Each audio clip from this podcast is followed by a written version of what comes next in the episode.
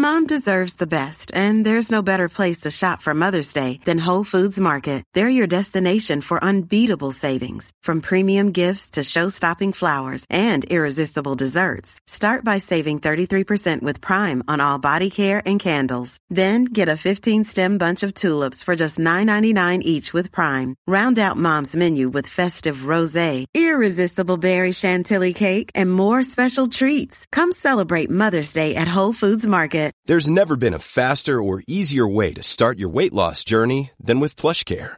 PlushCare accepts most insurance plans and gives you online access to board-certified physicians who can prescribe FDA-approved weight loss medications like Wegovy and Zepbound for those who qualify. Take charge of your health and speak with a board-certified physician about a weight loss plan that's right for you. Get started today at plushcare.com slash weight loss. That's plushcare.com slash weight loss. plushcare.com slash weight loss.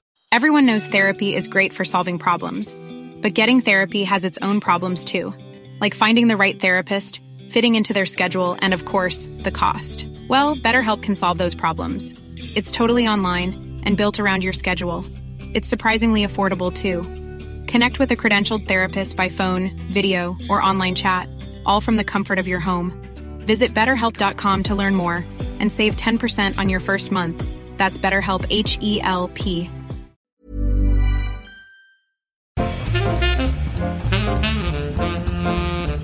Welcome to Wood Talk Online Radio for woodworkers by woodworkers. Now, here are three guys who are actually under the illusion that woodworking is cool Mark, Matt, and Shannon. Alrighty, it's episode 100 110, and I'm feeling very turkey-ish, gobbly. It's a couple days before Thanksgiving, so if we're a little bit off, it's because we're all excited about pie and meat. So yeah, expect It's that. very. I, I'm very pie in the sky kind of uh, feeling right now. That's my attitude. I am very thankful we were able to record a day early so that we can have Matt with us. I, I appreciate you guys making that concession. Definitely, and I know the audience does too because it just wouldn't be right. Yeah, if we if we saved it for tomorrow, we would not have been able to have our good buddy Matt here. But anyway, Actually, uh, my biggest fear before you get to that is the fact Yeah. that people would be calling in and saying, "Keep it this way." Hey, this sounds great. Good job, guys. All right, so it's uh it's episode 110 for November 20th, 2012. Today's show is supported by Bad Axe Toolworks. What did Doc Holliday, Wyatt Earp, and Jim Bowie all have in common? They were real bad axes, just like Shaka Zulu, Captain America, and Darth Vader. Throw down with Bad Axe on your side. You won't regret it. Visit badaxetoolworks.com for more information. And by Benchcrafted. Benchcrafted is work holding for serious woodworkers. Remember what Chris Schwarz says. Benchcrafted makes the three best woodworking vices I've ever used. And just to be clear, Benchcrafted only makes three vices. Visit benchcrafted.com for more information. All right, on today's show, we're going to talk about granite versus steel, choosing the right gloves for finishing, wood handled tools in dry climates, fixing a blunt plane iron, bevel angles for chisels and plane blades, and transitioning from hobbyist to pro, which should really lead to some interesting and uh, ill informed conversation, I think. Yikes! How long do we have? yeah, so Matt, if you want to give him the contact info, we'll move right along. All right, well, we're going to transition right into this with no problem at all. If you have comments, questions, or topic suggestions, don't forget you always have several ways to get a hold of us. Leave us a voicemail on our Skype account, which find us. Our username is Wood Talk Online. Call our voicemail line 623-242-5180. Email us at woodtalkonline at gmail.com. Leave us a comment on our Wood Talk Facebook page, which is a lot of you have been doing that. And oftentimes they might actually be woodworking related too. That's been a lot of fun. That's always nice. Right on. Uh, don't forget, you can also find us at thewoodwhisperer.com. You can find us at renaissancewoodworker.com, mattsbasementworkshop.com, and we also have a forum over at woodtalkonline.com. And if you're looking for any of the previous shows that we have, any show notes, any links that we talk about in today's show or any of the other ones, you can find all of that great information over at woodtalkshow.com. And that is your main source for listening and all that stuff. Wow. At that point, I was starting to really go, and then I nosedived off because I'm thinking, wait a minute, what do I have left to say? So, Only the with best. that said, let's go to the bench. Nice. All right, Shannon, what do you uh, what do you have on the bench? Tell us tell us about the camera saga because that's that's a never ending uh, source of entertainment this week. I love Yeah. hearing about other people's misery. It works great for me. we, we we meaning the three of us have been swapping emails like all week long, and it's only Tuesday. Yep, two and days. um, my my HD camera is dead. It it when you turn it on, it does nothing except make a horrible grinding noise. You know, like when an old like optical disc drive goes bad, mm. it makes that like scratchy noise. That's what it sounds like. Wonderful. But it's it's not it's not a drive. It's the actual motor of the lens, the focus um, motor, whatever you call that. Right. Because right. I'm so photographically uh, savvy here. And I like uh, to call it a servo because that just sounds like I know what I'm talking about. Yeah, servo motor. Good one. So all I can say is is thank goodness uh, I record to an SD card. Um, so I was able to actually download like 32 gigs worth of footage, um, you know, just straight to a driver. But uh, you know, I'm looking into some repair uh, repair outlets, but honestly, I wondered, can you even repair consumer electronics anymore? It just doesn't seem like that's that's, that's the frustrating thing, isn't it? I mean, anymore with any type of electronics, it seems like it's always cheaper or maybe just a little bit more expensive to get a brand new right. model. Well, and I've been considering getting a second camera anyway because I, I end up, especially for the hand tool school, I end up shooting everything just about everything twice. Yeah. You know, because you do the the overall shot and then you do a close up shot. You can do cutaways and picture in picture type stuff. So I've I've already been considering and I've been kind of setting aside money from the budget to do that, but I wasn't quite ready to do that. Not ready to pull the trigger. so, you know, yeah, I, I started doing some shopping last night and I was just disturbed at what has happened to camcorders yeah. since I bought mine four years ago, I guess. Mm-hmm. Um, I guess just there's not that much of a market for it anymore because everybody does like phone videos and things like that. Yeah. So there there is either you know nine thousand dollar camera or two hundred and fifty dollar camera, and right. you know my I think my camera was about fifteen hundred dollars when I got it four years ago. That kind of what do they call them prosumer cameras? Prosumer, it just yeah. doesn't exist anymore. So, uh, um, so needless to say, I'm I'm actually off tomorrow from work. I've got five days off.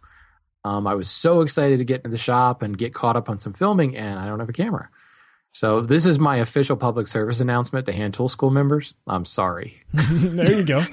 There's going to be a bit of a delay. I've got a solution that I can work on uh, over the over the uh, the weekend, but you know, you get spoiled by a good quality camera. I did some test footage last night on this other camera, and it's like, ew. Yeah, yeah, it can be rough, and, fe- and the feature sets really vary now too. It's it's hard to get, even if you do find a camera that's pretty close. Does it have a microphone input? You know, does it have the things yeah. you're going to need to make a good show? Right. Yeah.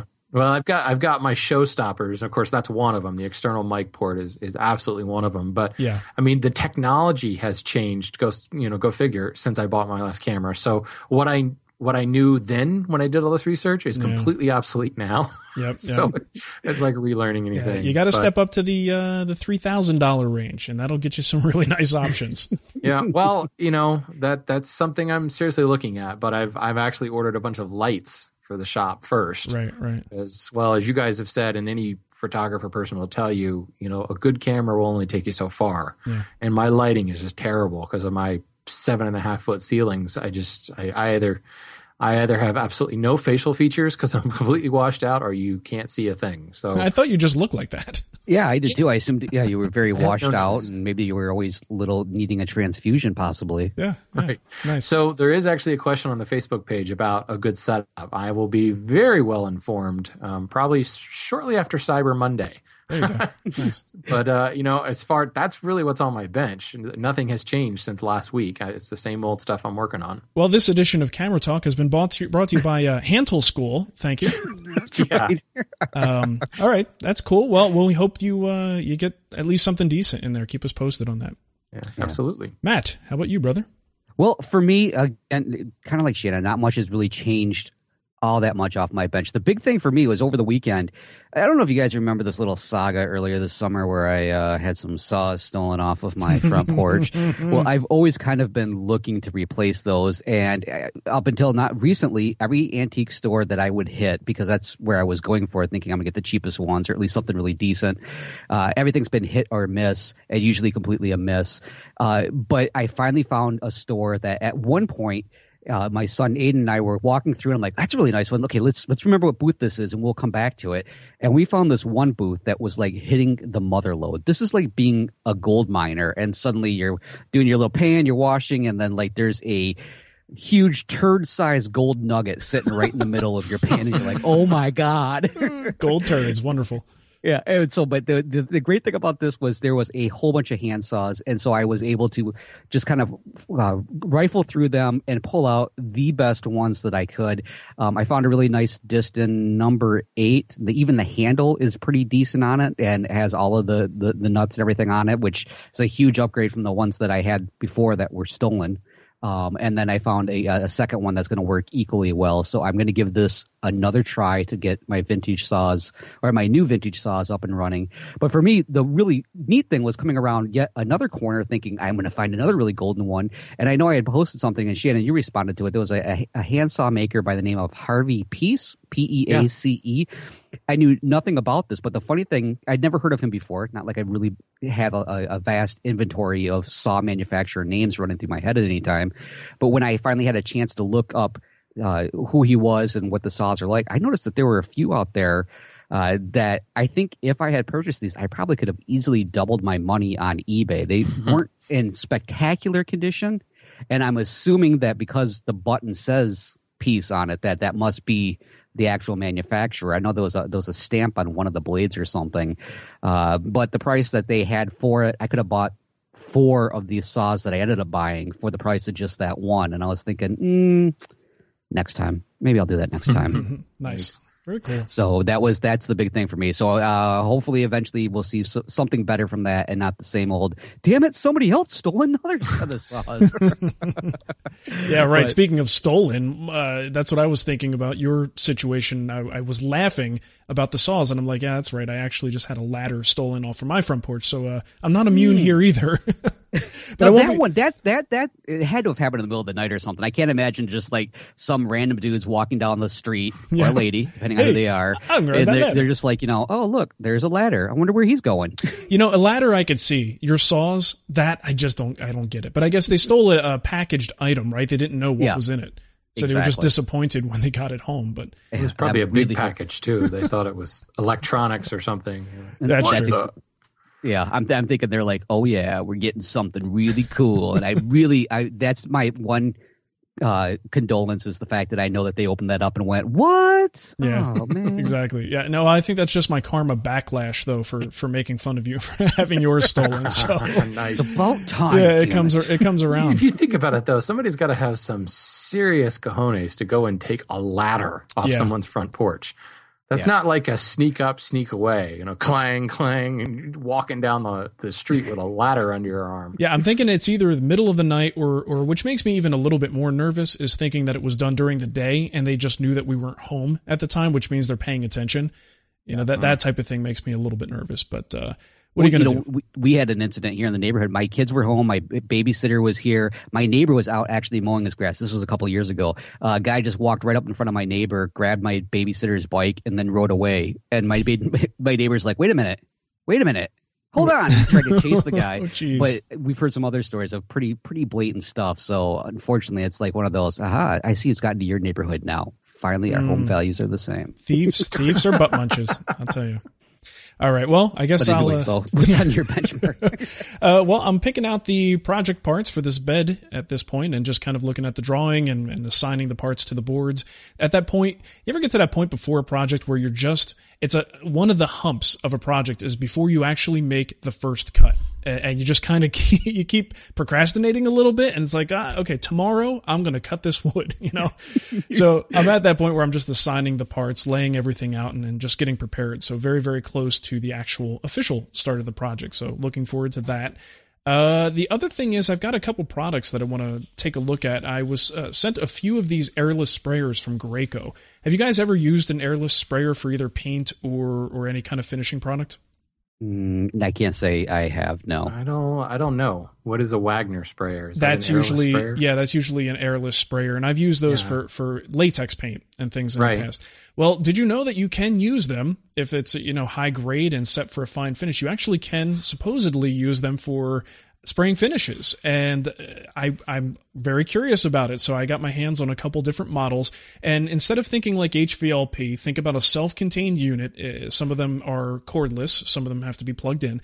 Uh, but the whole thing, you know, has the finish. It has you don't have to be tethered to a turbine, um, and it's a standalone unit to spray finish with. And I'm thinking, wow, that's actually a pretty cool thing. So I want to be able to, to test it out and let everybody know what the results were and whether it actually is something we could use for clear finishes and things that we would use in a shop.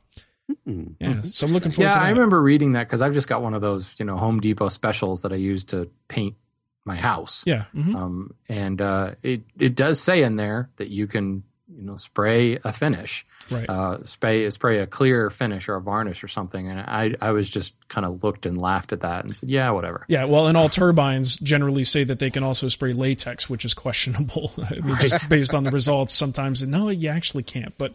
Uh, so that's that. And the other thing is, and this is always a sore spot for me on the show, um, at least like on the free site, is if you had a whole bunch of cabinets to install and you had an opportunity to get something installed that was pre-made but still good quality. Would you guys do it or or would you insist on building them all yourself? Now mind you a lot of cabinets you have quite a few like at least a couple kitchens worth of cabinets. Would you even bother doing it yourself? Uh, if I have an opportunity to get high end ones, uh, to me, I'm at that point now where the time is money, and I'm going to end up going with with the pre made ones because I know that I would hate every minute. I'd never be able to walk into the room and look at those cabinets and go, "Man, I love those cabinets." All I would see was that was like how many days of my life. yeah, and and it's such a utilitarian thing for the shop. How, how about you, Shannon? I mean, it, let, let, totally t- agree. Same okay. same boat. Yeah, okay. and well, I, and I did that. The current cabinets in my shop, I did build them all and it was like a month of melamine hell. Right. was just awful. Right. And it's not fun at all. Like I think a lot of people may say, oh, you know, you should have made him yourself. But can you think of anything more boring than assembling and, and building a plywood cabinet? You know, for, oh. for utility purposes. I mean, that's one of the most boring things we can do as woodworkers. Um, so the reason I bring this up is because I am trying out uh, some cabinets from a company that makes pre-made cabinets to order. So you basically punch in the dimensions and they batch these things out for you. It's uh, called Cabinotch. And it's a hmm. uh, patented locking, interlocking system that allows you to assemble these things very, very quickly. And it's not, you know, crappy cabinets. This is made with uh, really high quality plywood. It has a face frame, and you can completely design this thing custom from top to bottom any side you want. And uh, yeah, the the wood that they use is actually that Purebond stuff. Um, uh, have you? I don't know if you guys are familiar with it. Some Home Depots actually carry it. Uh, the green um, formaldehyde free stuff. Yeah, yeah, yeah, yeah. So so it's a Columbia Forest Products material and, and very, very high quality. So that is what I'm going to be using for the initial bank of cabinets that goes behind the workbench, uh, which again, totally utilitarian. And later on, I'm probably going to build some cabinets for the miter bench, but it's going to be a much smaller, uh, self-contained setup that I think will be much more interesting to people than building just a basic set of shop cabinets. Uh, yeah, so that's that's in my future, and that's kind of what I've been thinking about lately. So hopefully that'll come in, and, and I guess after this next project, I'll be able to start assembling. To check this out, the little banner on that web page across the top says orders currently shipping in five days. Yeah, nice, right? What? Wow. so clearly they've got this thing dialed in, and, you basically, if you go to the website, you could look at wall units, base units, and special tall units. You can anything that you can imagine and design and give them the dimensions for, they could build it for you. Now, I should add that they aren't making drawers and they're not making doors. So that's something that I will have to construct, but uh, that's a huge amount of the workload that's taken off my plate for me. Oh, well, yeah. there are companies that will do that for you. Just call that's Western true. Dovetail and they'll make the drawers for yeah, you. That's true too. I don't know. Maybe I, I shouldn't tempt myself. I really was expecting to build those things, but I don't know. Maybe I'll change my mind. All right. So that's all I've got going on. Let's um, move to the around the web section here. And I've got one. Well, we've got a couple of uh, deals for Black Friday since that's coming up and there's always good deals to be found. So keep your eye out. We, we don't have everything here. Just watch Twitter and take a look at the forums. You'll find some good stuff. Uh, but I do have a link that's not related to that. Uh, Brian Grabsky, I don't know if you guys have, have remembered me mentioning him uh, one other time. He does amazing work, and he also does amazing video work. Uh, he has a fantastic video that oh, you have. Yeah, yeah, yeah. You I've just got to see it. Sweet. It's it's so good. It's so well produced. It makes you know, kind of like we say at the top of the show, three woodworkers that think woodworking is cool. This actually does make woodworking cool. when you see this video, uh, just outlining uh, the production of, of uh, it just looks like he's building one big room worth of of, of stuff. It, you know, he's designing everything from top to bottom, uh, but so well produced, so well stylized. It's it's just awesome. You got to check it out. Sweet. All right, the next thing I wanted to mention, Powermatic. You know them, right? They make great stuff. Uh, Um, did they have like yellow looking tools or something? yellow, Kinda jaundiced. yellowish, puke, pukeish, green yellow. Um, Yeah. really great tools despite the color choice. Uh, but yeah, so from November 23rd to the 26th, they have their Black Friday sale, and basically everything in terms of machines is 15% off, and all the accessories are 20% off. And I'm pretty sure just about any place you could buy Powermatic stuff, they're gonna reflect these sale prices. So, uh, including Amazon.com. So definitely November 23rd to 26th, if you're in the market for some big tooling, you definitely want to check that out. Nice. Cool. Shannon, And we all have affiliate links to Amazon.com. We so sure pick do. who you like the best. Mark, and Mark.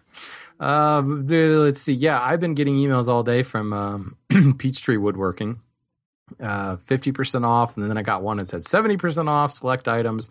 It's one of those things where, you know, I don't think they have any specific code or anything, but they've got just a whole bunch of stuff. And it's just one of those great sites where you can go and get like shop accessories from clamps to, to glue to sandpaper. It's just Yeah. a great, um, great place to go for that kind of necessity type stuff. cool.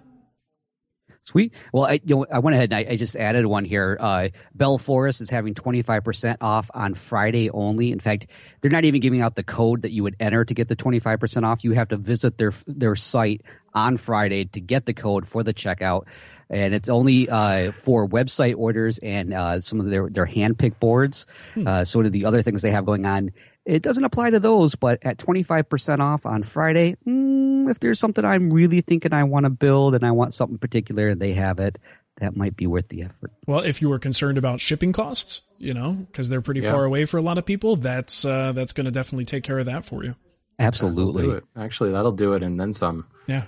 I say my um all my hand tool school members get fifteen percent off at Hardwood to Go, and that basically covers shipping in Yeah. most almost every instance. Very So, cool. All right. Sweet. Now we don't really have a poll of the week officially, but Matt, I was curious. Did you have a poll of the week this week? I, I do actually. This one, uh, he's he's a good friend of the show. It's uh, Jonathan P. Shopinski. Nice. And so we want to give him a, a big, huge uh, uh, congrats on being Pull of the Week. He is the owner of uh, White and Red Works uh, LLC, and he, we've seen him at Woodworking in America. He's also a rather frequent contributor over at Facebook. So, uh, Jonathan and the rest of you Shopinskis, uh, thank you very much. You know, I would hazard to guess that possibly Brian Grabsky might also be of Polish descent.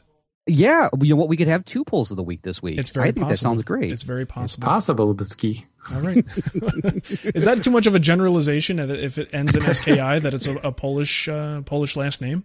Um, I thought that was almost it's a rule. It's, it's a safe one to go It's- with. I'm sure at some point it'll come, come back and bite us in the rear, but like not, everything not else. that Matt is my gold standard for these things, but I'm just excited to know that that's how you pronounce Jonathan's last name. I actually I had to ask him for the pronunciation key. Okay, so, so you did some research on that. You said Yeah, it with such authority, Matt, that I believed you. So Well, it's funny because he said that's the easy way to pronounce it. There's actually another way to pronounce that front part, and I'm like, dude, please, why can't you guys, you know, figure out a different way to pronounce all those, you know, consonants? Just one simple way, please.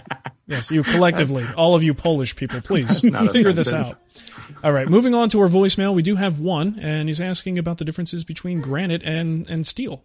Oh, Hey guys, um, had a question. Uh, new to woodworking, uh, we're just really beginning anyway, and uh, my dad and I were at the uh, local woodwork store here in Columbus, Ohio, and we ran across some stuff from uh, Steel City. Um, ironically, it was not made of steel; it had uh, granite. And so I was curious as to what the difference was between granite and using steel, and what your preferences were. Thanks, guys. All right, so he's he saw a Granite City tool apparently, yeah. and uh, Granite City, isn't that Pennsylvania? Wait, no, that's Granite State. Oh, I get Ah. those two mixed up all the time. all right, so Matt, isn't you that uh, New Hampshire? I don't know. Maybe I don't know. Question. Sorry, Um, I, I ruined something else this time. you Don't, suck, don't even ask me about the capitals for any any state. I mean, like if I always thought for the longest time New York was New York's capital, but it turns out I'm wrong. Mm, yeah, And, and then there was my whole philosophy of that if it's a sports team, whatever the name is in the sports team, that must be the capital of that state. that'll steer you wrong once in a while. Um, all right, Matt. So you had a granite topped table saw in the past. I figured you might be the best person to address this question. Okay, well, it, it's really plain and simple when it comes down to it. At least the saw that I had, the Steel City version, there is no difference whatsoever in how it ran versus a comparable ver- uh, model from any other manufacturer. The one big difference I have noticed now that I have a SawStop saw is, uh, which has the regular metal top, the noise is much louder with the regular cast iron top versus the granite. That the granite comes in at almost two inches thick, and it really does a great job of dampening the extra vibration that No causes kidding. that extra sound. Now, Yeah, I didn't even I think about that. yeah, I mean, It, it really it, it makes a huge difference. In fact, I thought that I had set up the motor wrong somehow. Like I had really made a huge mistake while I was doing it, but it it, it does increase the sound considerably. Huh. I, it's not quite enough that I wouldn't go setting this up in a nursery someplace, you know, and so when the baby's down. Come here. Mateo. You're gonna love this. Yeah, Yeah, because you wouldn't do that because of the noise it makes. That's right. well, there's that too.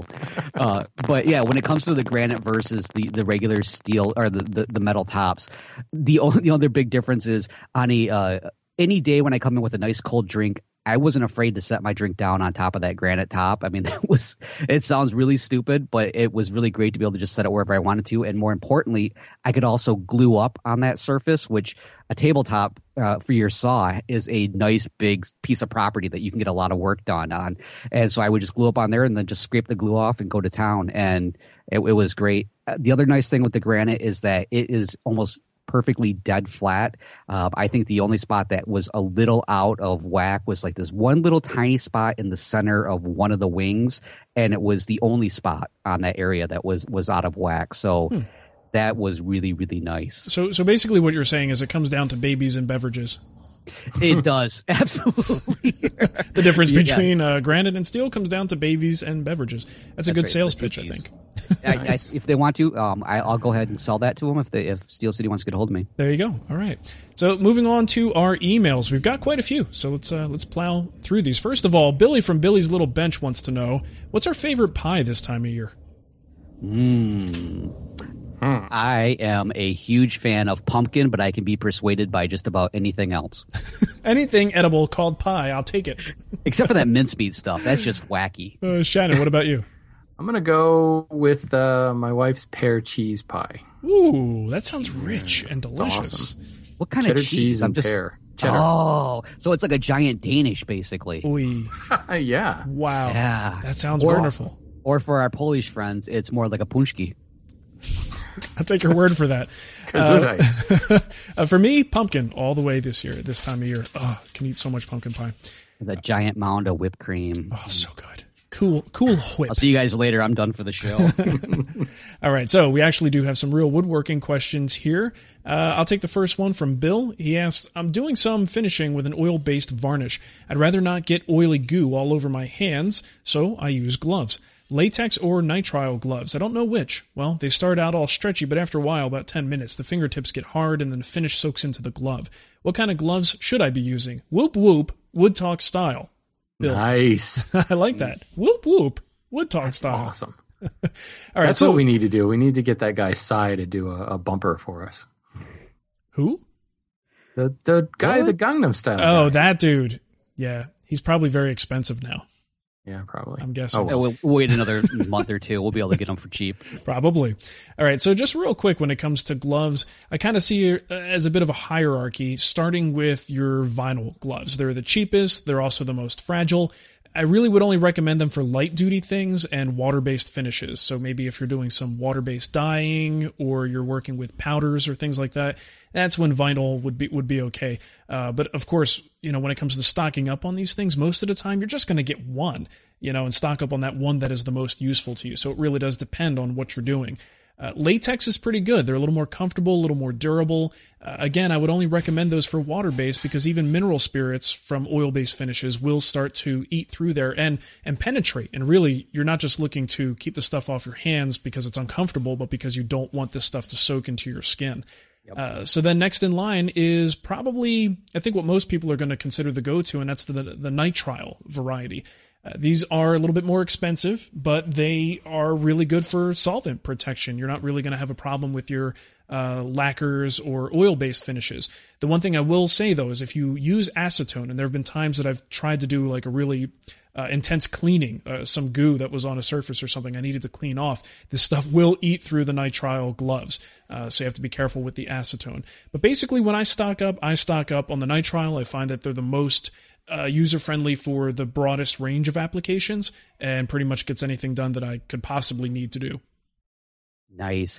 You know, one thing I was thinking about this is it always seems like the ones at the home center compared to the ones that we purchase for for at the hospital, mm-hmm. there's a slight difference because I have borrowed a couple from the hospital just to see if there was any any difference at all yeah. between them. And I've noticed that the ones I purchased at any home center, I'm practically just putting my hand in it, they fall apart on me. yeah, well, yeah, that's what I was wondering. There must be a, a you know, the, not all nitrile gloves are created equal. Yeah, the material thickness, I imagine, in, in and of itself would, would play a role in that too. Um, I get mine from Sam's Club, from a big like uh, what do you call those stores? Crazy yeah. stores. Yeah, exactly. what, what, do they call store. those? yeah, the buy in bulk stores. Uh, so Sam's Club has decent prices. I get like a three pack of gloves, and those are reasonable, reasonably priced, and they they last pretty long. And for the most part, they're durable. I don't know if they sustain multiple uses, uh, but certainly for single use, uh, they're they're not too bad at all.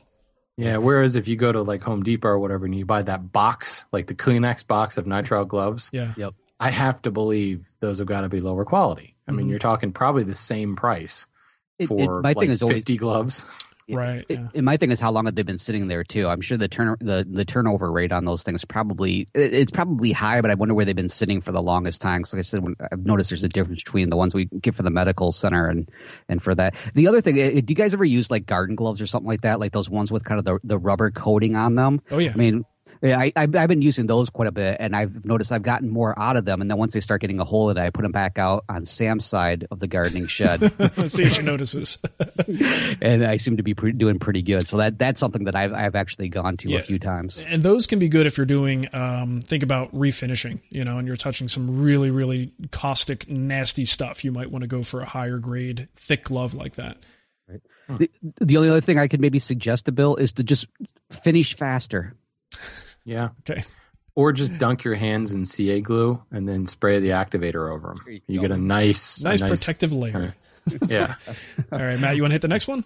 Yeah, absolutely. All right, let's see here. This one is from, let me get this little window out of the way. This one's from Blake, and Blake says The Rocky Mountains are a great place to live, but the climate is very dry, and for the most part, it doesn't present a problem.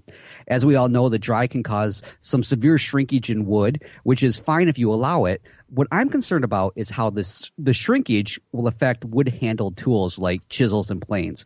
I'd like to get a nice set of socket chisels, but I'm afraid the handles will never seat well once they've adjusted to the local humidity. Thanks for the help. Now, I, I was trying to think of some real quick things that we could do for this, but the number one thing I did a quick uh, uh, uh, search on this, and there is actually this was addressed over at Popular Woodworking. They went straight to Lie-Nielsen and said, "Hey, how do we get these uh, uh, socket chisels to keep in, in place?" And he said, hairspray. So I was thinking, yeah. oh, he's a John Waters fan. He must be talking about the movie or the play. and it turns out, no, he's actually talking about you spray the ends of the, the socket, the handles themselves, and then you set them back in. And he did a video. It's a little 30 second video over at Popular Woodworking. So I think we'll put the, uh, the link in here so you can check it out. And he claims that it works amazingly well. So even if it shrinks down, the taper is, is positioned in such a way that you could still get it in enough that the hairspray trick would work? Right. I, well, and and especially uh, if you if you look at a Lie-Nielsen chisel, when the socket is seated all the way, it's not the shoulder is not flush up against the metal. Oh yeah, there's okay. still right. a little bit of space there. Yeah, so so it's wedging itself in. Right, essentially, and it's a constant taper. So if the wood shrinks, then the handle, the shoulder on the handle just comes closer to the socket itself. Um, I have taken my Lie-Nielsen chisels from here in Maryland, where it's really humid, to visit my family in Colorado Springs, where it's not, and I never had a problem. So nice. there you go. Sweet. Except for the TSA, they had a problem, but that was a different issue. Well, if Blake needs any suggestions for um, uh, what type of hairspray to use, I'm sure he could turn to anybody from New Jersey. Um, Aquanet, baby. Aquanet all Some the way. of the ladies out there definitely know their hairspray.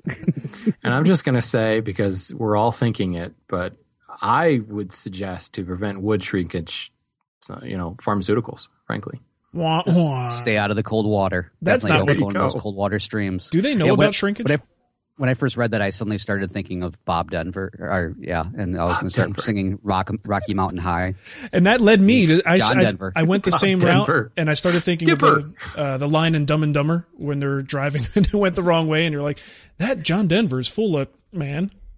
All right, so anyway, But, but you know what though? There's something to that because when I moved to Colorado from New Jersey, it was um we get, we entered Colorado. We're like, woohoo, Rocky Mountains. Three hours later, like, where the hell are the mountains? uh, You forget the fact that like the Front Range is several hundred miles into Colorado. right. so yeah, I was kind of. A, fortunately, it was before that movie came out, but I empathized with that. Well, well the Nice. more I read the actual lyrics from Rocky Mountain High, there's an explanation of why John um, was. Well, he wasn't actually talking about the mountains themselves. He was high on something else, apparently. So, Perfect. Yeah. but anyways, All right, Shannon, you're up next. Anyway, so we have uh, Larry has a question. The blade edge on my number five Stanley Bailey jack plane was in horrible condition. So I laid the blade flat and used my sanding station to square the blade. This left the blade blunted on the end, and I cannot get it back to a razor sharp edge. I'm using water stones and a jig set at 30 degrees, but am not getting good results. Uh, he's got a second question here. I'll just do. Uh, my next question is Are all planes supposed to be sharpened to 30 degrees? I have a cheap Stanley low angle block plane, but I can't find a definitive answer on what angle it should be sharpened at. I keep seeing 25 to 30 degrees everywhere, but I don't know which is best. Uh, we also had the similar question from Lamar. So we're, we're covering two birds with one stone here. Double dipping. yeah. Uh, I am going to avoid the what angle should they be sharpened at with a 10 foot pole. Uh, I sharpen everything at 25 degrees because I'm lazy and it's easy. Um, it- you know, I don't think there is an angle that uh, that a plane blade is supposed to be sharpened at. It's kind of, I mean, obviously, if you sharpen a plane blade at 45 degrees, you're going to have to be pushing the plane a lot more. Then we get into bevel up and bevel down because that's going to change how the blade cuts and everything. Frankly, 25 degrees works great for me. Every every tool I have is sharpened at 25 degrees, and I have some sort of micro bevel on it. As far as what angle the micro bevel is is at, I have no idea because I, I freehand sharpen everything now, so it's probably within a couple of degrees, but couldn't tell you. Um, Right. All of the tools I work with at the museum, they're not even close to consistent angle. It's, it's one one's 38, one's at 25. it, it, they're just sharp. That's all that really matters. Yeah. So, um, Well, well, you know that the one one thing you kind of pointed to it. it is like when you, that's when you start getting into bevel up, bevel down, and obviously when when it's bevel down, it, it doesn't really matter because the bed of the frog is at forty five degrees, so it's going to be forty five degrees no matter what, and except of Right. course if you get like a, a York pitch or a, uh, what do they call it a, a a new pitch, modern pitch, whatever. New Uh, York pitch. There you go. Some, yeah, A New York state of pitch. Now, now there is one thing I will say: when you go towards the lower end, you get below about twenty degrees, then you've got a durability issue. Yeah. Right. Um, so I, I shouldn't say it doesn't matter. Um, I mean, really, 25 to 35, I would say you're going to be perfectly fine. You get above that, and you know, obviously the the the tip is fatter, and it's just not going to get as sharp. You get below that, you know, you, now you've got a very thin amount of steel out on the end. Um, I have a couple of paring chisels, probably just under 20 degrees, and they never get touched with a mallet.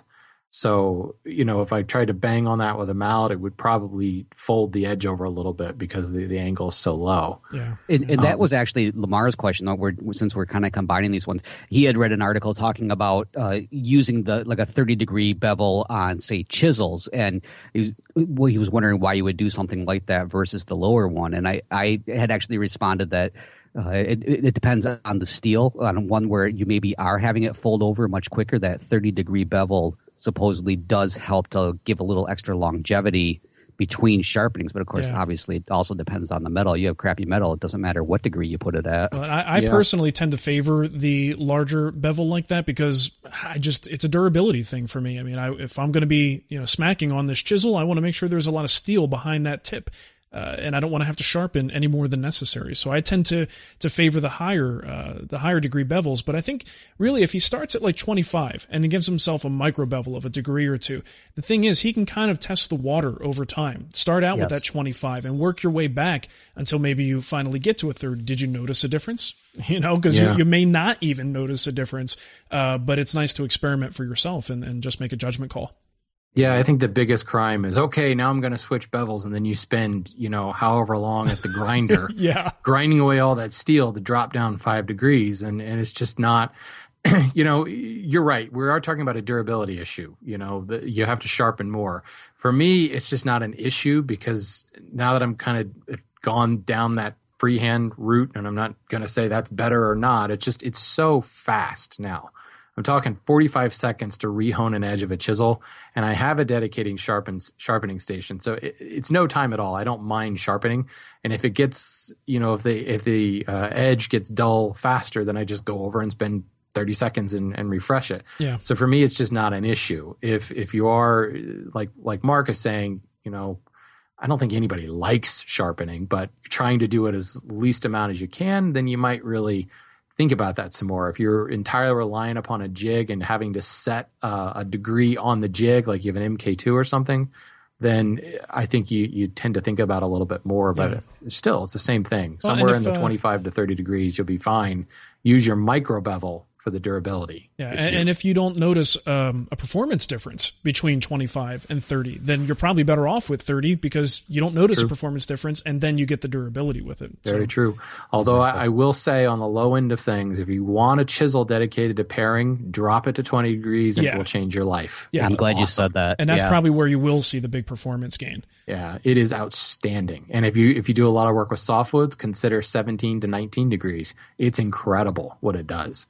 And just for those who, who are brand new, because obviously we do have a bunch of new people coming in, uh, can you explain just real quickly the difference between a, a, paring chisel and then maybe like a regular bench chisel? Why you would have that that lower angle? What you know? What you would actually use the paring chisel for?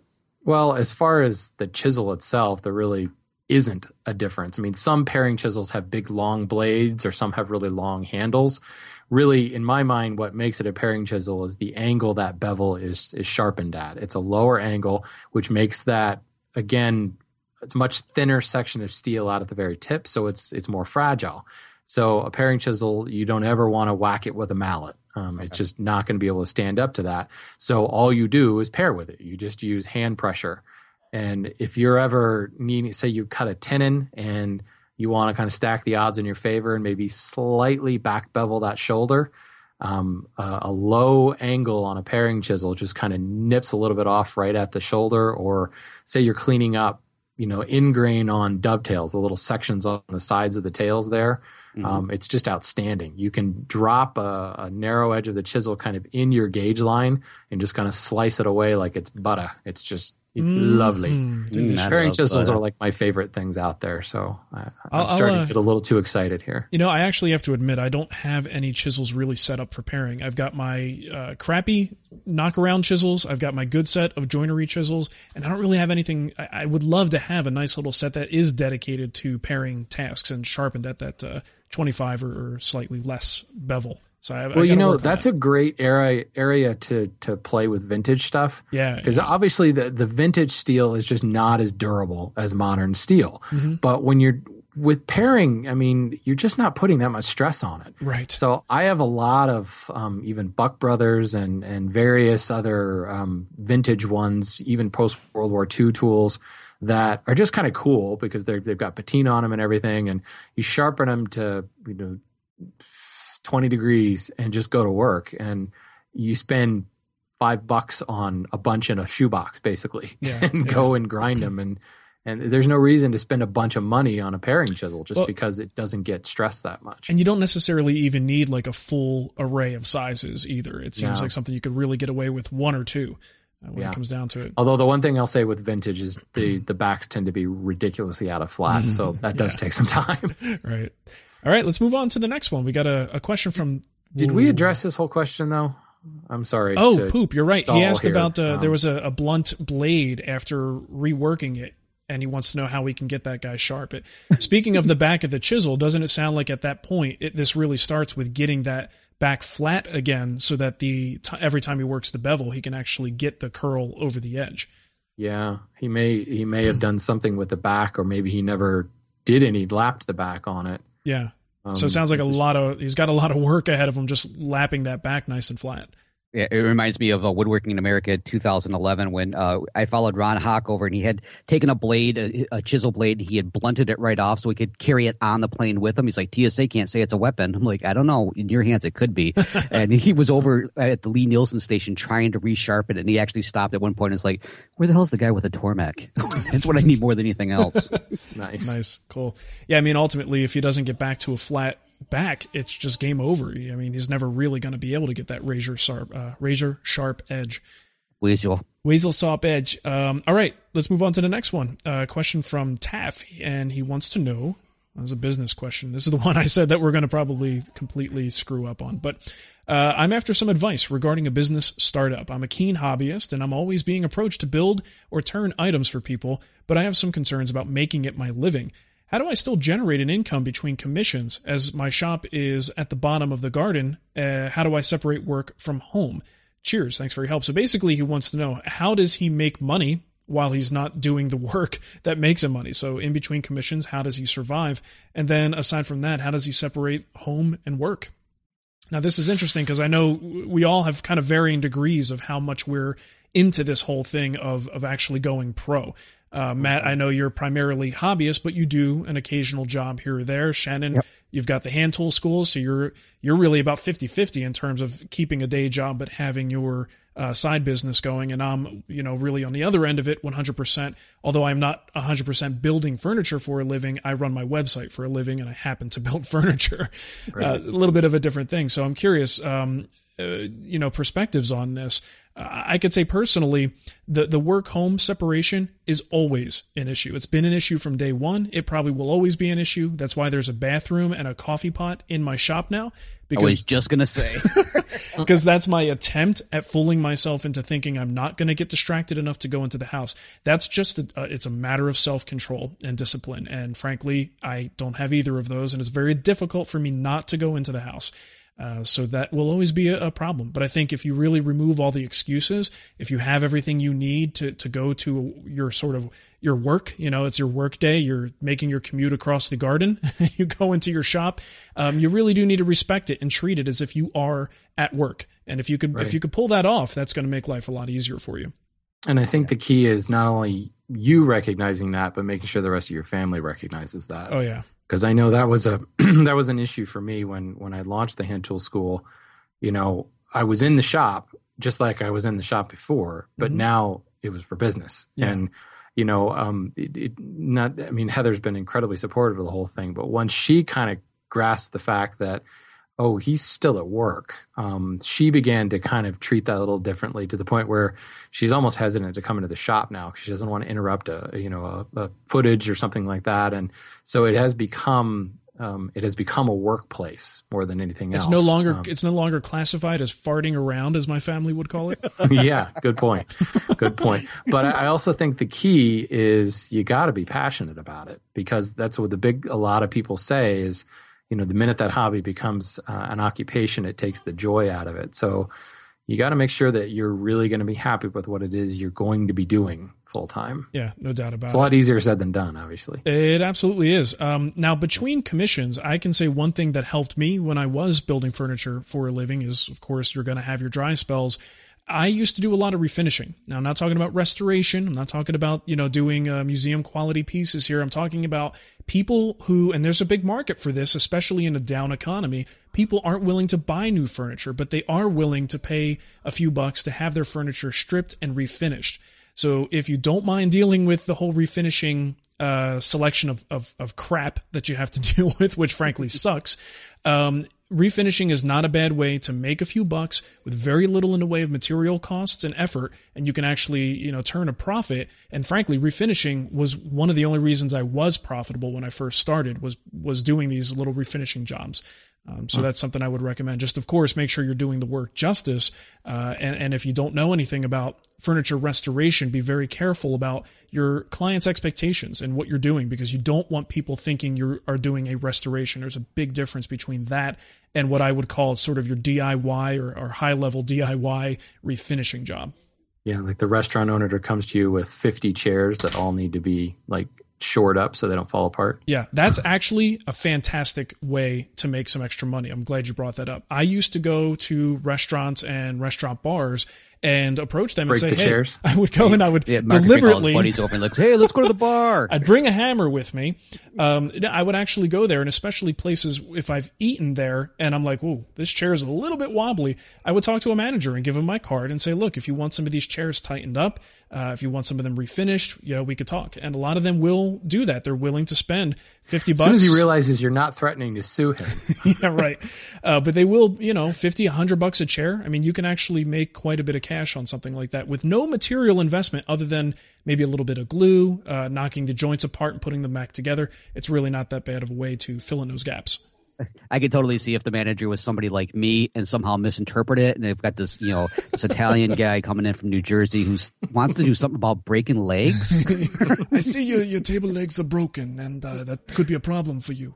Well, you know, what, one question I, I do have is, what about the idea of maybe if there's somebody in the area who also is in a, a similar situation, who is you know has maybe some side jobs or something? I know for Samantha with the photography, occasionally she'll take on during a slow season like as a uh, second shooter, so she'll be the backup photographer or kind of getting like the the extra angle or something. Are you claiming that there was a from second grassy shooter? knoll. Uh, yes, yeah, actually, We're thinking uh, the same was- she thing, was in Shannon. diapers, and she.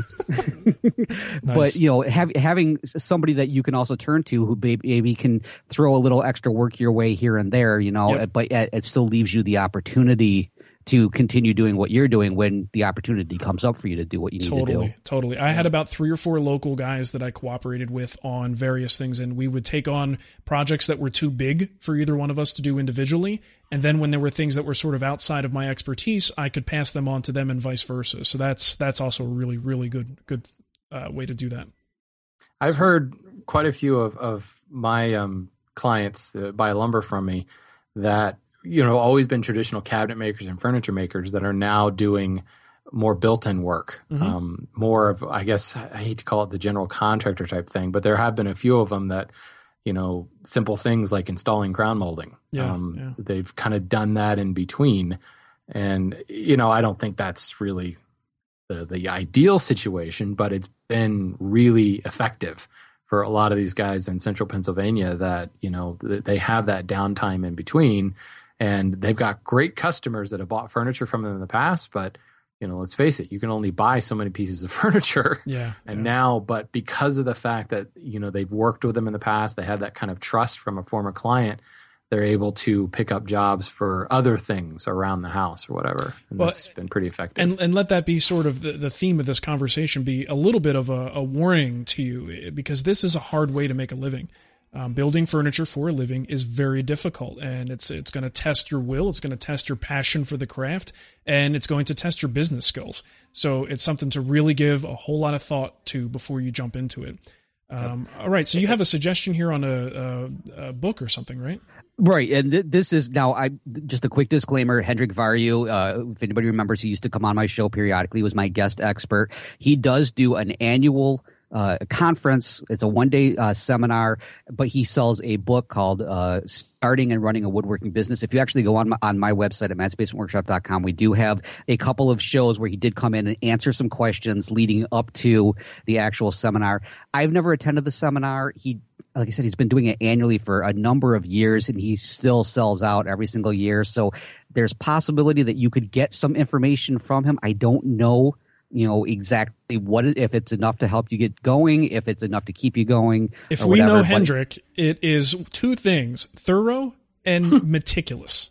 those are two very good words to describe it. Definitely. uh, I, I don't think Hendrik ever disappoints in terms of the the breadth of knowledge that he brings to the table. So I think if you are in, in the the running for for starting your business, that is a worthy investment to uh, to Yep. know what you're getting into. And the If nice I thing is can- that it, well, when he when he when you purchase the book, I do believe you also get at least one phone consultation with him nice. to answer Oh, any that's right, questions from yeah. it. That's So- perfect. Great. So that should last you about six hours.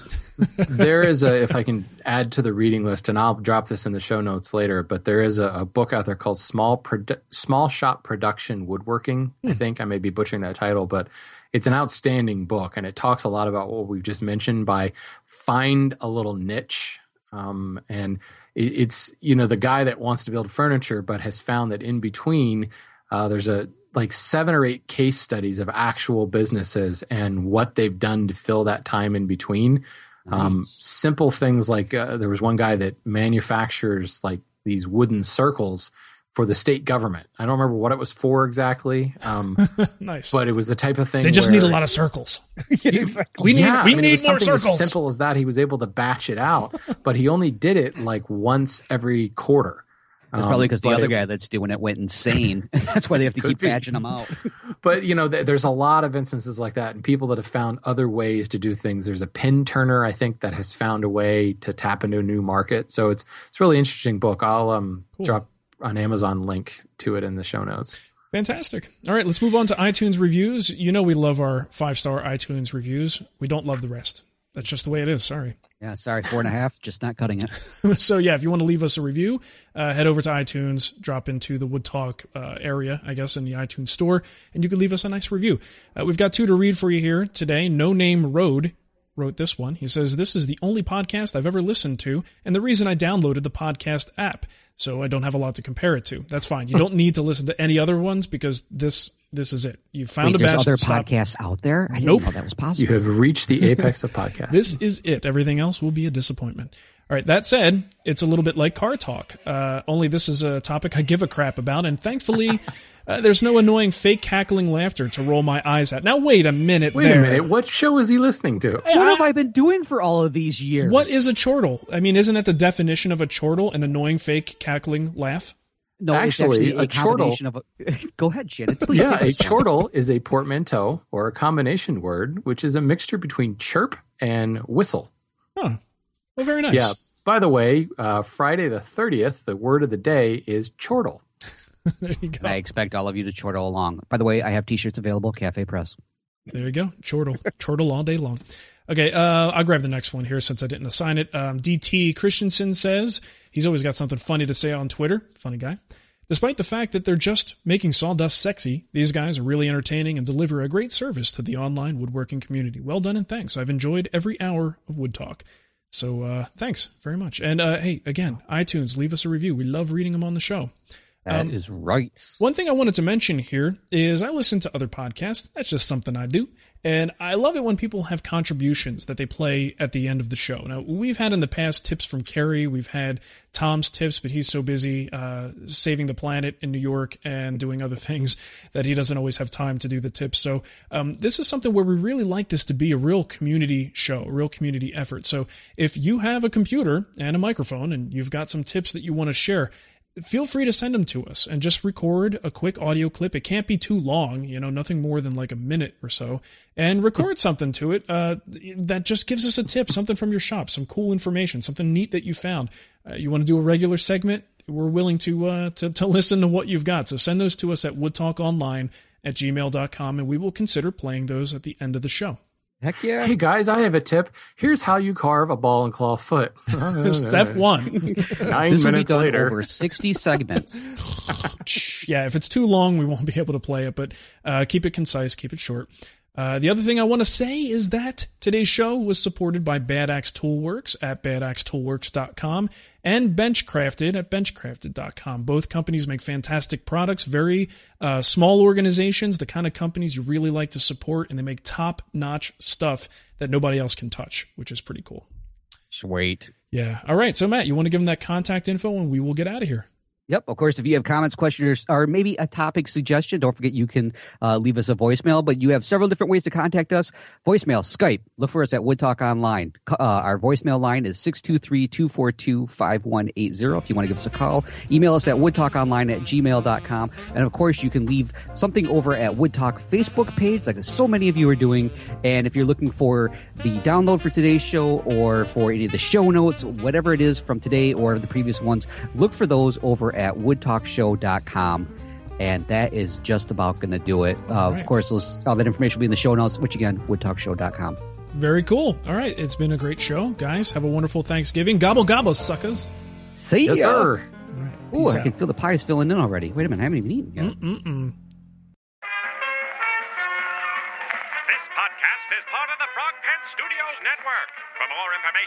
And other shows, visit frogpants.com. Audio program so good, it's like you're there.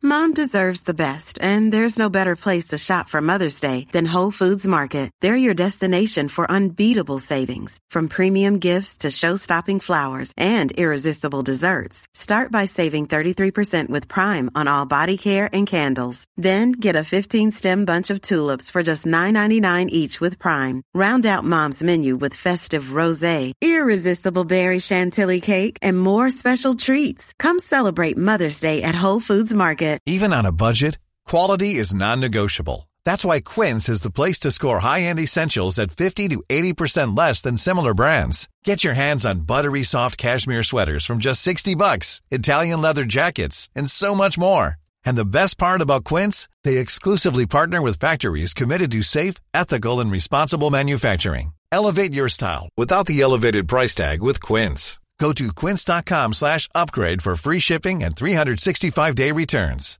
Hi, I'm Daniel, founder of Pretty Litter. Cats and cat owners deserve better than any old fashioned litter. That's why I teamed up with scientists and veterinarians to create Pretty Litter. Its innovative crystal formula has superior odor control and weighs up to 80% less than clay litter. Pretty Litter even monitors health by changing colors to help detect early signs of potential illness. It's the world's smartest kitty litter. Go to prettylitter.com and use code ACAST for 20% off your first order and a free cat toy. Terms and conditions apply. See site for details.